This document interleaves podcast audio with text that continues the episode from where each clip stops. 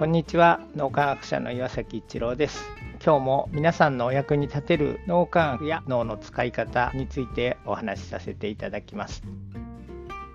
座禅や瞑想を脳科学が研究し始めマインドフルネスという形で知られるようになりました。脳磨きの一環として僕自身も脳トレ座禅をしていますし人にもお勧めしています。最近脳波計を使って脳トレ座禅をしています。時々なんですがすごく綺麗な脳波が出ることがあります。一度そういう脳波が出るとよし次もいい脳波を出してやるぞみたいな気持ちになります。そうすると逆にすごく乱れた脳波が出てきてそういう変な欲が出ると綺麗な脳波って出ないんだなというのを実感しています。最近気づいたのは息ができること自体こんなに楽しいことなんだっていうふうに感じることがあります。そのうちに座禅をしている時の自分の姿勢背筋がピーンと伸びていることを感じます。あくまで僕の感覚なので実際に外から見て背筋がピーンと伸びているのかどうかは分かりません。僕の感覚です。でも背筋が伸びているのを感じるとこれもすごい楽しいなっていう感じになります。そのうち外で鳥が鳴いているのが聞こえてくるとチュンチュン鳴いている。それが鳥なのか自分がそこにいるのかわからなくなる。もうチュンチュンしていること自体すごく楽しいなって感じます。今度はまた息に意識がいくと数波している。それ自体がすごい楽しい。そのうち雑念とかも湧いてくるんですけどなんか映画を見てるみたいでまた楽しいっていう感じになってきます。ただ息がそこにある。雑念がそこにある。鳥のチュンチュンがそこにある。座禅がそこにある。そんな感じになってきます。気がついたらあれ？自分ってどこにいるんだろう？みたいな感じで気がついたら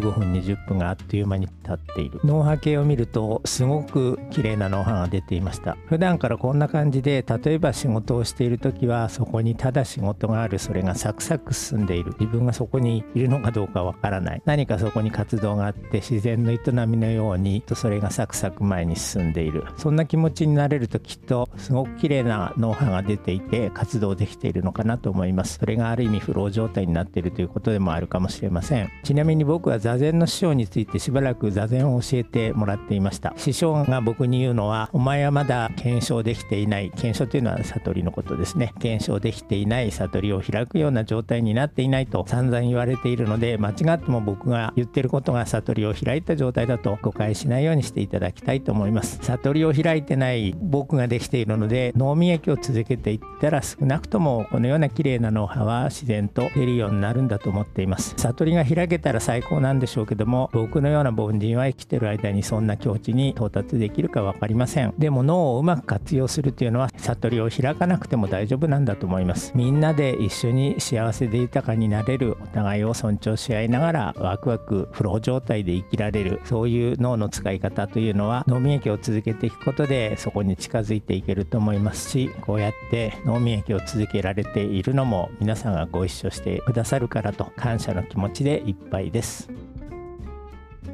今日も何かのヒントになると嬉しく思います。ありがとうございました。